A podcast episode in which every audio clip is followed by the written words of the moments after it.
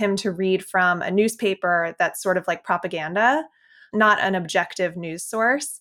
And Captain Kidd, like, you know, stands up for the integrity of journalism and and objectivity and what real news is.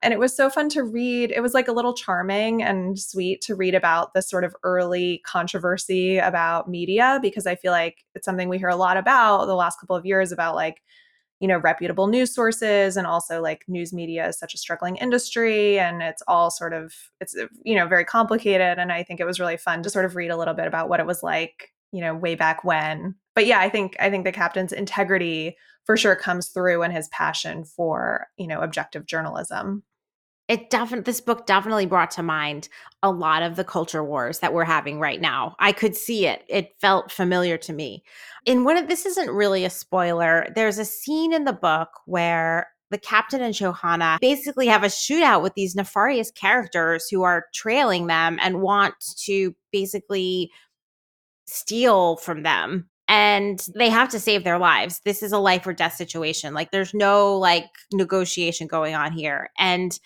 in the end, they end up killing the people who are out to get them. And it's very interesting to me. I really like this scene because I thought it so interesting the way that the captain didn't have any remorse. He didn't have that sort of normal contemporary feeling that if someone just killed someone that you would think they would have, which to me meant that this book was truly set in the Wild West. Like this is how law is carried out. Like there is no law and you just have to take care of yourself. Yeah, absolutely. And I think one of the aspects of that scene that really stuck with me was the way that Captain Kidd responded to it after the fact. He actually seemed to look back on it sort of fondly because it was this moment where he and Johanna really like, mm.